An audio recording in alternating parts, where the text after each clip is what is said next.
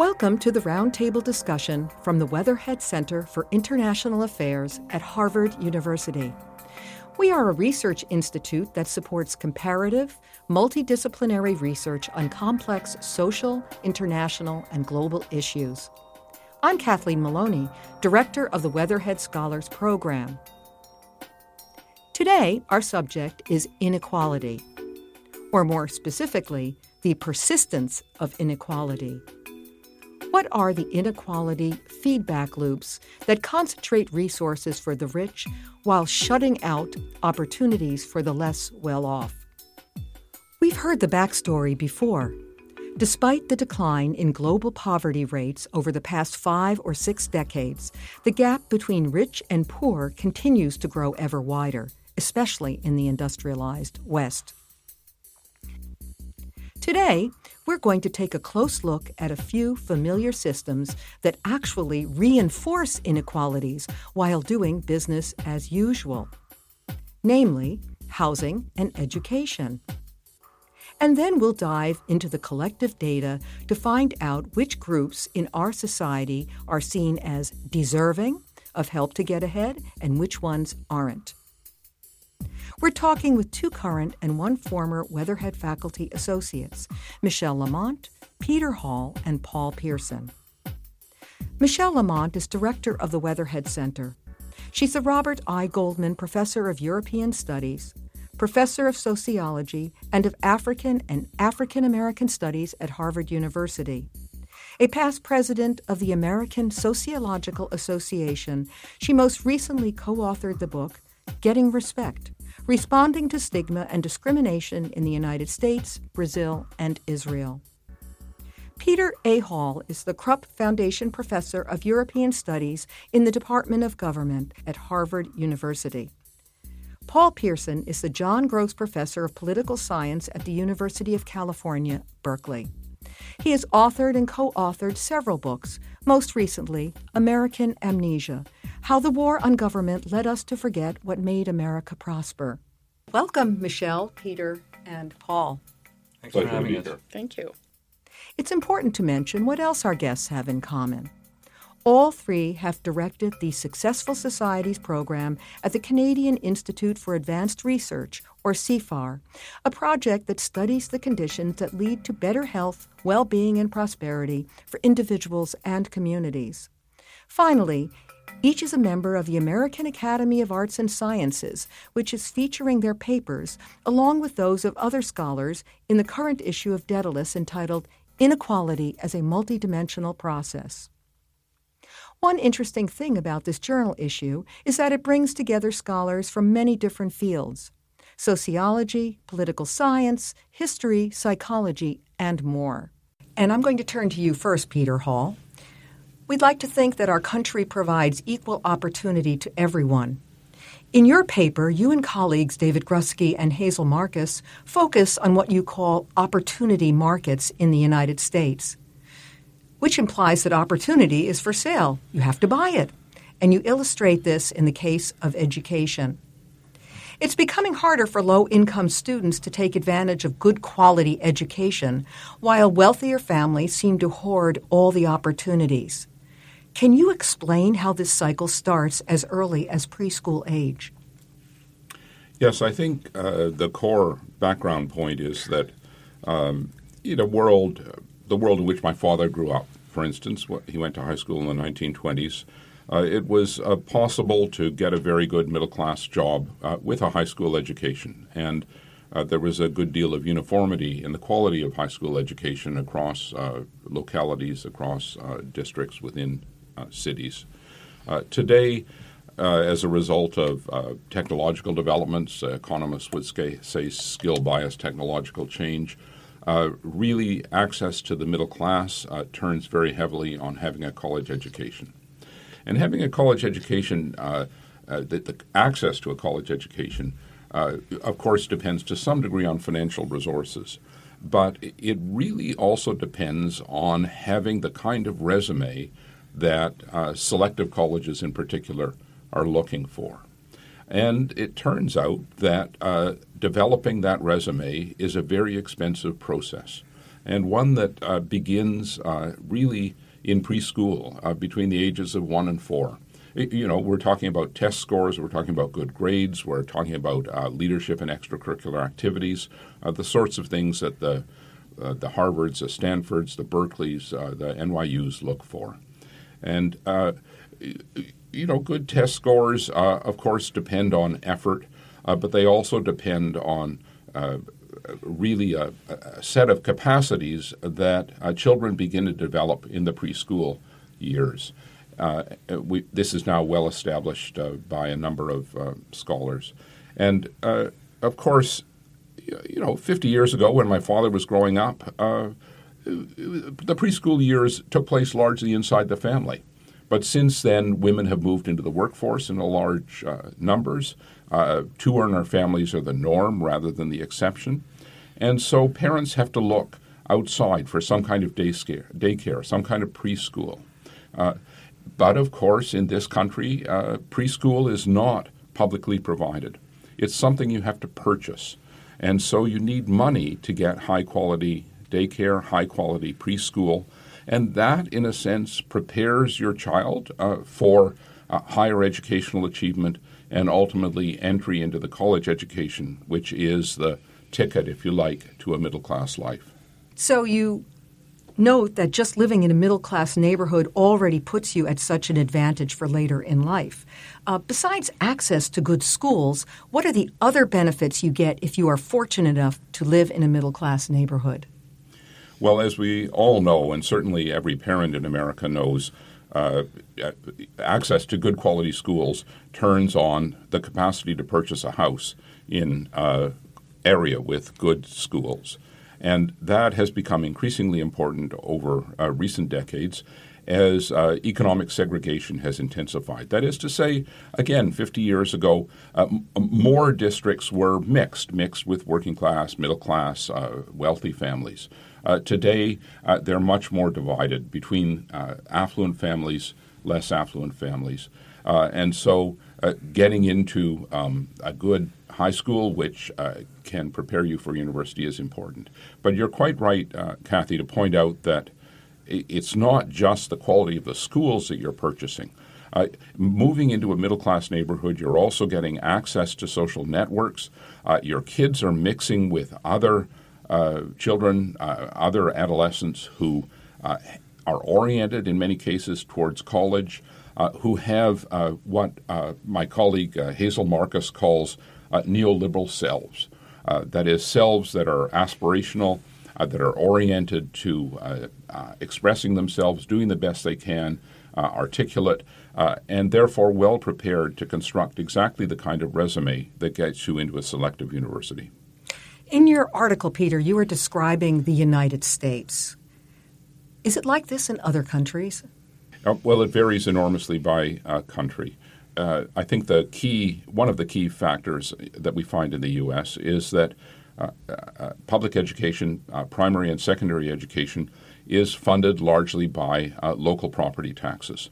And and that, of mm-hmm. course, is the driver uh, for uh, distinguishing between neighborhoods that uh, are affluent and those that are less affluent. The affluent neighborhoods can afford to support high-quality schools. In many other countries, or some other countries, especially in Northern Europe, Uh, daycare, preschool is publicly provided. That's been true in France, for instance, uh, for more than one hundred years. So uh, in many other countries, uh, the provision of what we might think of as public goods, uh, especially bearing on education, w- running all the way from preschool right through uh, college, which in some of these countries is also free, Uh, really makes a big difference. Whereas in this country, uh, partly because of the this neoliberal set of ideas that have become so important in recent decades, uh, the notion is that the market is more efficient. And of course, on markets, you have to buy uh, uh, goods. And in this case, people are ultimately purchasing uh, access to higher education. Uh, and that in turn means that that's being rationed by their income. And it's interesting, Peter, when you talk about what's happening in other countries and the cost of college. The cost of college in this country is actually prohibitive in many cases for many people, as you suggest. When it comes to college, aren't there more entry ramps for kids with minimal resources? Don't they already offer help to low-income students in the form of financial aid, government loans and priorities for diversity and first-generation students? Does this make an impact? Yes, I think it does have an impact, and it's very important. Uh, the expansion of financial aid in recent years, especially by selective universities, has been very important. Uh, there's no question about that. Uh, the emphasis on admitting first-generation students, not to mention uh, the, uh, the emphasis on racial and ethnic diversity that many selective institutions now uh, promote. Uh, those things are very important. Uh, but uh, our argument would be that they're too little, too late. Uh, first of all, because uh, access to university doesn't depend simply on the uh, capacity to pay for it. It depends on the capacity to get into it with a kind of merit-projecting resume, if you like. And as I've just been saying, uh, th- those resumes are built up over the first uh, fifteen or eighteen years of a child's life. Uh, so the problem begins even in daycare, even, even uh, prior to entry to primary school. And it's there, of course, that these income differences make uh, are, are so important uh, because there may be loans to allow you to enter a college, but there are no loans uh, there, and indeed probably very little take-up if there were, uh, that allow you to purchase high-quality daycare. Peter Hall, you propose a way to make access to higher ed more equitable, economic affirmative action. Can you explain how this would work? Uh, yes. I, I, You know, the alternative is out there. It it involves a, probably a massive redistribution of resources and uh, income towards uh, those with lower incomes, and indeed uh, I'd be in favor of a good deal of that. Another alternative uh, would be to provide uh, more of these services as public goods in the way that uh, many northern European countries do. So there are alternatives. Uh, but uh, we worry that the political will to do that is, at the moment, uh, uh, weak in the U S, although we'll see what happens after this presidential election. Uh, and so we suggest something that could be done immediately, which is admittedly uh, radical, uh, but not inordinately expensive for the country. And that is, we suggest that uh, uh, beginning with some path-breaking selective institution which wants to take the lead here, Uh, the universities consider admitting students according to uh, the income tranches of their families. That is to say, uh, students in the uh, first income decile would be competing against other students from families in that decile for uh, entry into college. Uh, students in the fifth decile, again, competing against uh, uh, uh, students from uh, families in that decile, and, and so on. Now, you wouldn't have to do it by deciles. You could do it in some Uh, even uh, more finely grained way. Uh, but the idea would be uh, to render this competition a little more fair, to take uh, family income out of the equation uh, and admit students uh, uh, based uh, on a competition, admittedly. Uh, there might be one admissions officer who looks at families in the tenth income decile, for instance. Uh, but uh, still, a uh, competition which is more fair because family income is taken out of the equation. Now, this would, of course, this is in some ways a radical proposal. I don't think we're going to see it uh, tomorrow, uh, in part because, of course, this would require more financial aid uh, from the universities, and it would require uh, efforts uh, to shift uh, teaching in ways that support students whose background might not be the same as those from the top one percent. But the point here is that if you look at the uh, most selective, uh, highest-ranked thirty-eight uh, universities in America, you find that uh, they admit more students from families in the top one percent of the income distribution than families in the bottom sixty percent of the income distribution altogether. And we see that as a fundamental uh, contradiction for the American dream, if you like, the notion that this country uh, always has and should promote equality of opportunity. Paul Pierson, superstar cities, New York, San Francisco, London, and Paris. What are they, and why are they so desirable? Well, I think the, the easiest way to summarize that is to it actually builds on what Peter was talking about in, in his paper. In some ways, the, the uh, underlying cause of a lot of this is a tremendous economic transformation that these countries have been undergoing, which has to do with a shift from a primarily industrial economy to a knowledge economy, and that has profound effects on job markets, as Peter was describing, and on what the paths to opportunity are. And in our paper, we look at it, rather than looking at the educational side of the story, we're looking at actually something that I think in a lot of ways is similar, that plays out in where people are located and their access to opportunities based on where they're they're located. And with the rise of the knowledge economy, and we don't we don't write about Boston in our paper, but you could see the same thing here in Cambridge and Boston. If you just go down Mass Ave a little bit and around M I T, and you see all the glass and steel that's going up, uh, because that's a, a dynamic center for the economy where knowledge is being turned into economic production. Uh, and so uh, economic activity becomes much more concentrated in the knowledge economy, geographically concentrated, uh, than was the case with the industrial economy. And so people looking for opportunity want to get into these spaces, but entry to the spaces is really tightly limited by whether or not you can afford to live in these places. You've shown a dynamic happening in these hotspots, as you just mentioned, where access to them is dependent on the money and wealth you have. You even declare if your parents don't already own property that you will inherit it, you probably cannot afford to buy a home or even rent in these cities. So large numbers of working people are disqualified from living in places like New York, San Francisco, London, or even Boston. If they move far outside the city, how does this put them at a disadvantage? How does this become a vicious cycle? Well, it's, it's worth unpacking a little bit why it matters where you live. And one way to describe, so my, my co-author on this paper, Patrick Legales from uh, Sciences Po in Paris, uh, described this as there are kind of escalator opportunities when you live in these cities. You get in on the ground floor, or maybe above the ground floor, and you can you can move up because there are just tremendous economic opportunities in these places. Uh, you have Um, you can access networks with other people who are highly skilled. Uh, there are dense job markets because there are lots of dynamic firms that are located in or near these places. Uh, there are cultural amenities that pull people in. Cities have become hip again. Uh, even we talk about even marriage markets. Uh, people increasingly part, a big part of inequality now is that you have two professional couples, so you have two high-income people in in uh, one household. Uh, and one of the attractive things to a lot of young people with high skills about these cities is there are a lot of other young people with high skills um, and good economic opportunities. So if you can get onto the escalator that exists in these places, you really have. Uh, you really have a lot of opportunities to build on whatever economic advantages maybe you already have, following from some of the processes that Peter Peter was talking about. So if you don't have uh, easy access to that, there are really there are a couple of possibilities. Um, one is that you sort of stay in that general area, uh, but you drop down, um, and as housing becomes more unaffordable, that can that can mean you end up, actually mean that you end up on the street.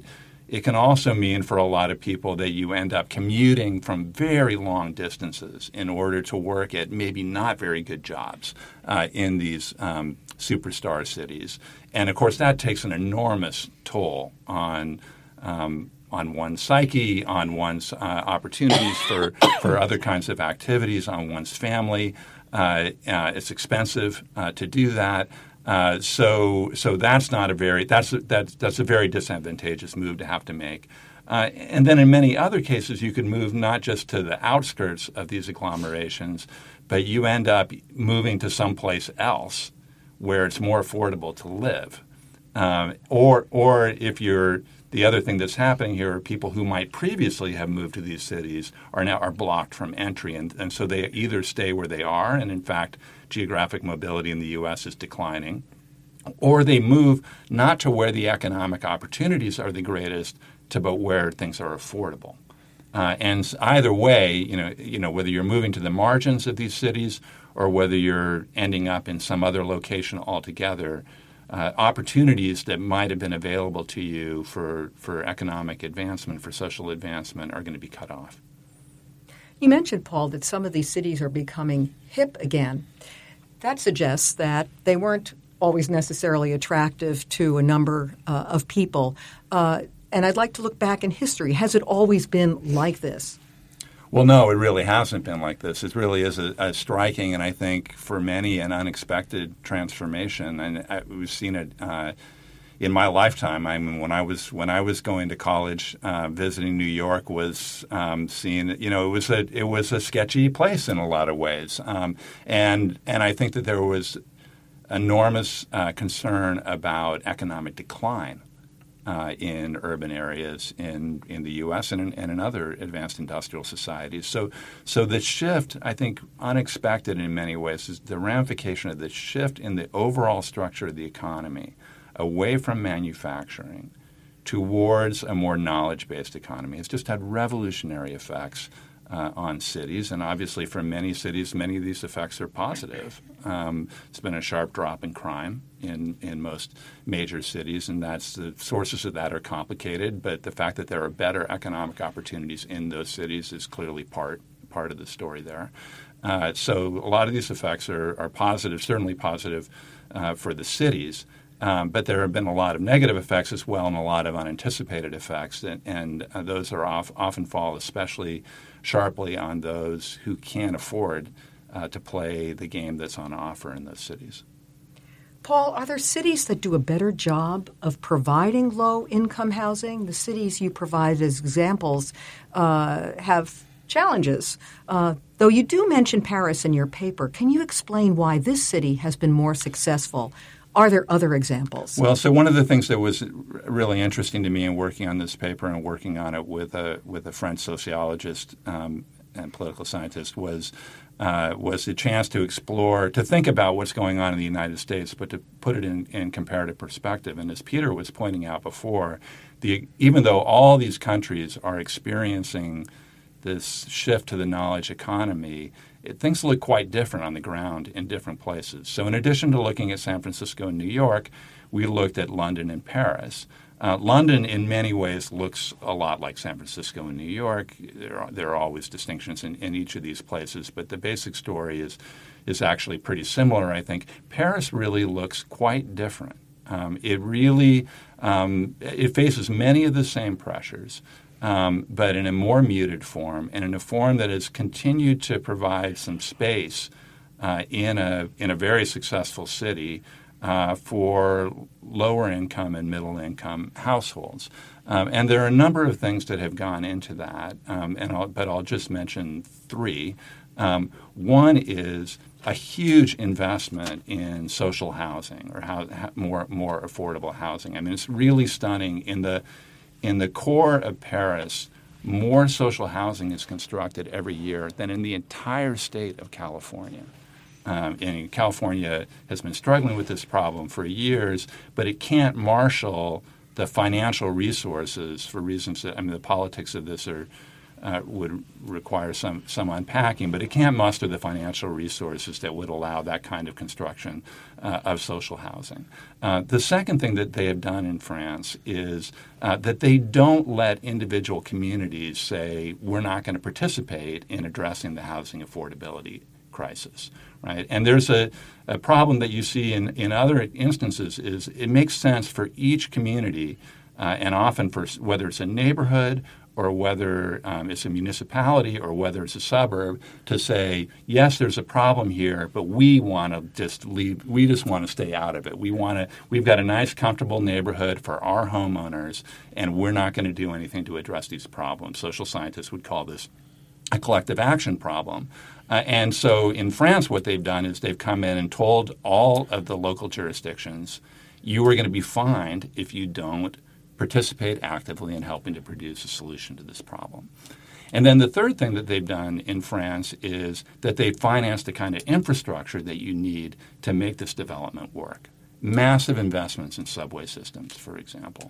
Um, and, you know, there really is... I, I, you know, it's not all top-down planning, but there's but there's a really extensive effort to think, okay, if we're going to try to increase the supply of housing to make these areas more affordable, uh, then we have to invest the resources that are going to make that work and keep life livable for pe- for people in these cities. Uh, so, you know, just going through that de- description, you can probably guess that what's behind that is a stronger national state um, that is committed to investing in these kinds of issues and has the capacity to do that. So ultimately, we say the reason why Paris is different is because France is different. Do you see any possibility that something like this could happen in the United States or in in the United Kingdom, in London? Well, the politics are challenging. I mean, I think the the the first, if one wanted to be an optimist about this, and I I struggle to be an optimist about this given given some of the trends, but uh, but one thing to recognize is the the fact that some countries have managed to wrestle more effectively with these challenges. That by itself suggests that these problems are not inevitable. Right? It suggested that politics and the character of politics really matters. Uh, obviously, in the U S, it's a heavy lift to do some of the stuff uh, that, that the French have done. It would require uh, a commitment to raising resources on a national level and deploying them to address urban challenges uh, that I think actually it's more plausible to imagine how that could be done in the U K. I mean, the U K, I think, is actually an interesting case because there you kind of have the political institutional arrangements that would allow you to do this. Um, local autonomy is actually pretty limited in a lot of ways, but there hasn't been the political will to make it happen. In the U S, our political system is actually much more decentralized, and so telling localities that they have to do things, that they have to participate in wrestling with this problem, that's a heavier lift in the U S, though I do see signs uh, in this direction. Um, so in California, for example, uh, Sacramento has, for the first time, really started to get involved Uh, in housing issues, and much of that is directed towards uh, trying to overcome these collective action problems and put tougher requirements on, you know, affluent suburbs, for example, but also municipalities that just, you know, are zoned to protect current homeowners and protect their uh, their assets rather than build the kind of housing that people need to make things affordable. You can see the state government in California, because it is such a clear crisis, becoming more involved in these issues. It's not enough yet, um, but they're just in the last, I would say in the last four or five years, the change in the mood in Sacramento, the sense that this is a crisis and the kinds of legislation that are being discussed actively there, uh, there's been a really dramatic change. So solutions, Paul, if they're going to come, will come on the local level rather than on the national level. You see localities making some improvements. You mentioned San Francisco, uh, Sacramento, for example.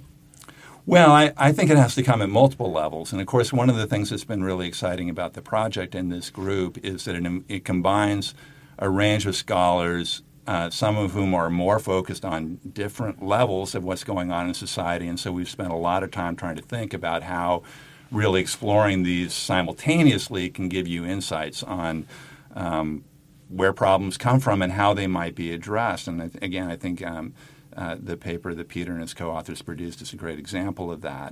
Uh, I so I actually think an important part of our paper is to suggest that localities on their own are very unlikely to deal effectively with these problems. Uh, they they don't have the resources, um, and they don't really have the incentives to deal with these problems. They have the incentives mm-hmm. to play this kind of beggar-thy-neighbor game. Um, and it's only when you go, when you zoom out from the United States to other countries, I think that you can actually see clearly that this is not just a failure of the mayor of New York or the mayor of San Francisco or the mayor of Boston, right? It's a problem about the way authority and resources and incentives are allocated in the American system. And so I would say, I actually think you do need a strong role for the federal government in the long run, certainly if you want to build a fair amount of low-income housing. But state governments, and there I think there's more reason for optimism in the short run, state governments actually do have the authority to tell localities that they can't uh, have zoning rules, for example, um, that simply prevent the construction of housing that would help that would help to deal with these problems. So, um, so yes, w- what mayors try to do is really important, but one of the really important things that mayors have to do is to is to lobby their state governments and the national government. Is the solution simply building more low-income housing or raising the inheritance tax, or are there other possible ways to mitigate the high cost of housing?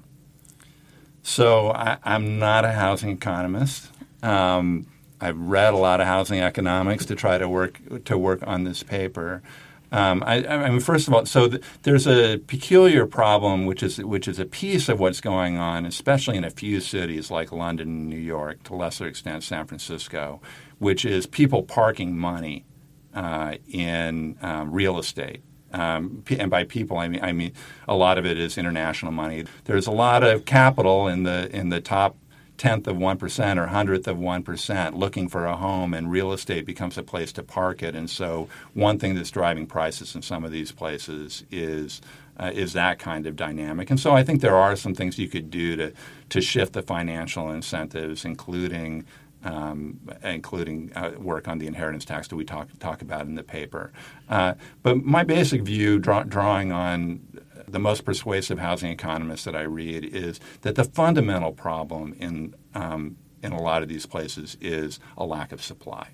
Right? Be- because of changes in the economy, demand has increased dramatically. Right? And especially demand of people who have a lot of money, and so they can bid up the prices of things to get housing. Right? So it's like a game of musical chairs where the music is playing faster and faster. And so for those who are not fast enough, and in this case that that means don't have enough money, um, they're gonna they're gonna fall behind. And so so building housing, building housing, building housing, I think is is really the the overarching thing. And I would say why, why obviously it's very helpful for maintaining the economic and social diversity of a community to do as much as one can with social housing. Just building more housing, I think the evidence suggests, uh, would would be extremely useful, because you increase the overall stock, and it's gonna it's gonna shift it's gonna shift the whole market. Now that's controversial, but I but I, I think the weight of the evidence is pretty strongly in favor of that. So you often get arguments, and there are complex issues here, but you often get arguments that resist new developments because they're seen as high-end developments. Um, but if you don't build that kind of housing in the context of the, these agglomeration economies, what's going to happen is that the very those with the most money are just going to bid up the price of the other available housing, right? So I do think you really would relieve pressure on how, on prices in the medium run if you did whatever you could to just allow people to build more housing. So, Michelle, um, let's pick up on what we've just heard from uh, Peter and from Paul and tie together with your piece that uses the term deservingness. Can you describe what deservingness means? Deservingness refers to shared understanding of who are the worthy citizens, people who are perceived as having lived by the rules, following uh, what we may call, uh, you know, scripts of cultural membership, demonstrating that uh, they have achieved a high level of education, that they abide by the American dream, that they are interested in home ownership, uh, that they're with the program, basically. And uh, This notion is largely taken for granted. In the American context, it is largely equated with being able to consume, uh, which ties with what Paul was just telling us about the importance of homeownership. And uh, this notion has has been um, associated with a kind of hegemony or domination of the middle-class lifestyle, which means that those who don't meet these standards are are somewhat stigmatized. You have boundary that is thickening or hardening, separating those who can follow the scripts of living and those who can't. So it also means that, for instance, the poor, low-income people become more stigmatized, more excluded. And if we look at cross-national survey data on perceptions of the poor, you see this quite clearly. The poor are more stigmatized in the U S than they are in other advanced industrial societies, which also translates into uh, less willingness to uh, for citizens to adopt policies, support policies for the redistribution of resources. So there's a kind of feedback loop uh, in uh, discouraging or moving away from policies that would lead to greater distribution. You suggest, Michelle, then, that there is a tension between more inclusiveness, but at the same time people are being stigmatized. Is that is that uh, correct? Well, the, the article that I co-authored with Irene Bloemraad, who's a experts of social movement, Will Kymlicka, who is a political philosopher, and Lian Songhing, who's a social psychologist, argues that we have witnessed a double movement, one where ascribed characteristics, by which we mean race, gender, ethnicity, the categories in which we're born, have, have become less salient when we think about who deserves having access to collective resources in the U S. So we now have affirmative action policies with the uh, for women, for people of color, with the goal of breaking down the, the traditional boundaries, lowering discrimination. And this suggests really a, a secular movement of growing inclusion for these groups uh, since World War Two. And the paper argued that simultaneously, toward the poor, we have seen harsher deservingness movements. Attitudes, which means that the poor are viewed as less diverse, deserving today than they were a few decades ago. So that's a kind of internal contradiction, which we're trying to make sense of in our paper by juxtaposing the uh, analytical tools from our respective field. And it's a very, in my humble opinion, an interesting paper because you, you very rarely see an attempt by scholars to, to deploy different frameworks to to make sense of an empirical phenomenon. What struck me in particular, Michelle, was that you even break down what you describe or identify as the poor. Mm-hmm. Uh, the poor can be the elderly poor or African Americans or mm-hmm. immigrants. Uh, yes. Are there different attitudes towards mm-hmm. these particular groups? Yeah. Well, these uh, groups uh, are often distinguished in terms of how much are they responsible for their plights. So we know, for instance, that surveys on attitudes toward the poor, those for whom there's least sympathy are the able-bodied, middle-aged white men who are supposed to be able to work, whereas mothers with dependent children, the elderly people have much more uh, compassionate feelings toward them, and groups that are perceived as mooching, you know, the sponges. Uh, I did the number of interviews with working class men for one of my previous books, and uh, the this, the question of, you know, the, the worker's attitude of I work really hard all day, and if there's one category of people I cannot stand, is the sponges, you know, that my hard work should allow uh, other people to be lazy and sit on their couch and watch T V. And that attitude is very, very powerful. Yet it's not universal. In France, for instance, when I did interviews there, there was far more the attitude that the nature of capitalism is that there will always be unemployed people and that workers will be unemployed sometimes even if they are hardworking. But what we know over the last decades is that there's now a convergence in attitude toward the unemployed in France and the U S, where in France they're equally asked to demonstrate self-reliance, which suggests that these models of deservingness that our paper talks about are historical models. They are not based in human nature.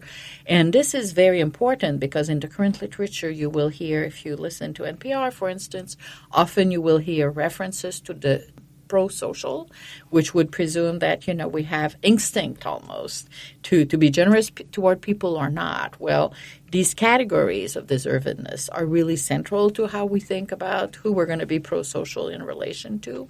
And it's tied to the notion of individualism and meritocracy and the American dream, which are not eternal, which are scripts that help orient how we lead our lives, our model for living.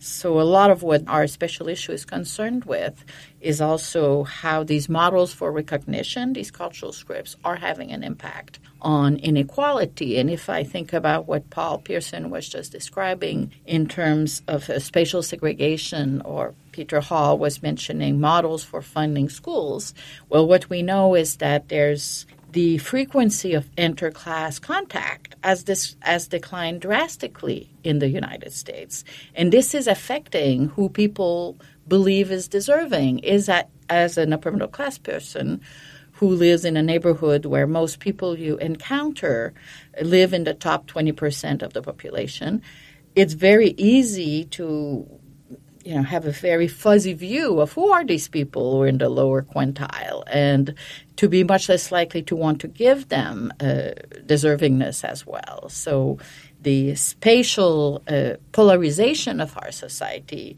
is is really feeding models of deservingness that are becoming more narrow.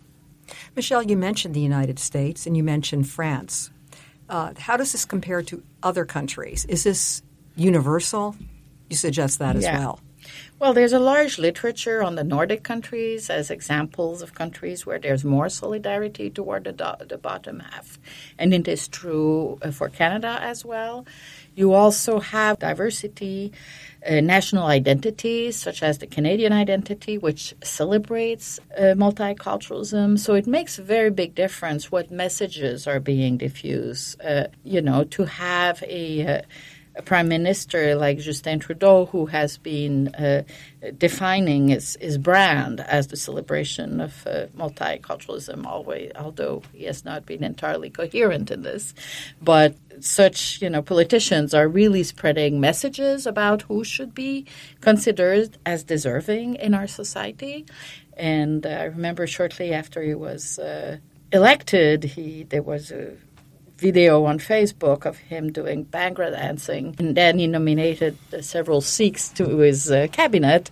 So this very much sends implicit messages about who is at the center of the society. And the argument of our special issue is that these are models of recognition of who belongs that truly makes a, dif- a very big difference in who gets what, because those who are not viewed as legitimate members of society end up more easily pushed at the margin, and it also affects what resources they may have access to. How can one challenge biased perceptions of belonging in an environment like this? Well, people have been discussing a lot recently meritocracy as a criteria for belonging. Uh, we've had not only the, the scandals with uh, uh, parents uh, trying to find ways to get their kids in uh, elite schools in uh, illegal fashion, and uh, denunciations of how meritocracy reinforces inequality because people believe that people who get into elite schools are there uh, simply due to their own uh, achievement, their own merit. And the paper by uh, Grusky, Hall, and Marcus shows very much how, in fact, this is fed by inequality. The uh, the helicopter parents who are obsessed with uh, opportunity hoarding, with ensuring that their kids have all the advantages possible, really suggests more of a movement of accumulation of advantages. And uh, students of inequality emphasize uh, opportunity hoarding and closure as central mechanisms through which uh, Uh, inequality is reproduced. So I think our special issue is very much concerned with meritocracy as an ideology that contributes to this monopolization. All of you describe the age we are living in, at least in Western industrialized countries, as the neoliberal age, where people are focused on their own personal gains and achievements and are less and less inclined to see others as deserving of help, where everything has a price and must be purchased on the market, even opportunity. As you each have pointed out, our country has no stomach for monetary redistribution. So what's the next best strategy for evening the playing field for the groups who can't afford access to the opportunities and services that could help propel them forward? Well, I might make two points uh, about that. I, I, the first, and I think it's a very important point, is that we shouldn't feel that Uh, the challenge lies entirely in the hands of government. It also lies in the hands of the other institutions that are so central to our lives. Universities would be one example, and I've already uh, mentioned some ways in which uh, elite institutions could uh, even uh, the opportunity terrain, if you like. Uh, uh, companies, firms are another.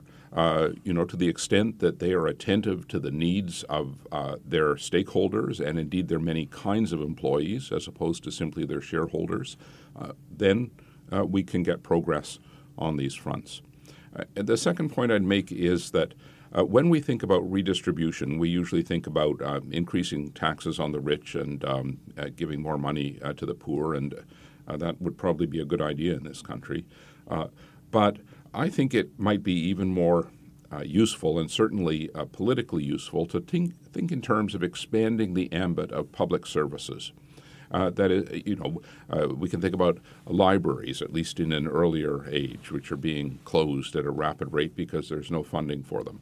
Uh, but in uh, the twenty-first century, we should also think about digital infrastructure. It's striking how many people in this country do not have access to high-speed internet and all that that brings. Uh, uh, we can think uh, about um, uh, uh, adequate uh, health care, access to adequate health care as a kind of public service. We can think about daycare as a kind of public service. And although uh, providing public services uh, uh, isn't necessarily targeted on uh, the less affluent or the poor, it's something uh, from which all citizens can benefit. Uh, nonetheless, it's often uh, those with the fewest uh, uh, personal or household resources who benefit the most from them, and I think that's something we should think about. So I, I think I think I would actually challenge the premise um, that there's no stomach for redistribution in in the U S. Um, I if you ask people, what's your biggest complaint about the tax system? The answer that you will get is that the rich don't pay their share. Uh, and that's true even of Republican voters. Right? So there, there are clearly huge political obstacles, uh, but that really calls out for a political strategy to address it. And, and I think especially given how unequal economic rewards have have um, become in the U S, that also opens up opportunities, because it actually is the case. It hasn't always been the case, but it actually is the case now that if you raise taxes on those in the very top income brackets, uh, you know, very top income brackets, uh, just, you know, somewhat back to where they were uh, a generation and a half ago, you would produce a lot of revenue that could do a lot of the things that Peter Peter is talking about. So, and I think that there is a real prospect for a kind of virtuous political circle, right, in which you start to restore people's faith a little bit that government could actually do something that might help to make their lives better. And that creates that that that shifts things in a direction, and combined with political reforms that open up the democratic process more than is the case in the U S, uh, would open up the possibility for doing more. Uh, and I, I guess I would just close with, again, I, I think it's a really important reminder of the arguments that have been made in this program, is that the U S is really a very striking and in many ways unusual case. You can see elements of this in other countries.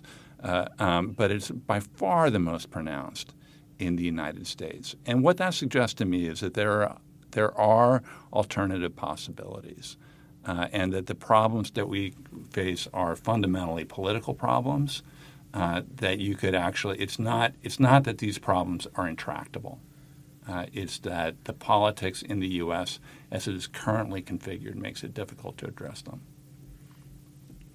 Michelle. Yes, uh, I very much agree what, uh, with what Peter and Paul have said. I'd like to gesture toward a third approach, which would be more at the level of thinking about the implicit messages that are associated with the policies uh, uh, that are adopted.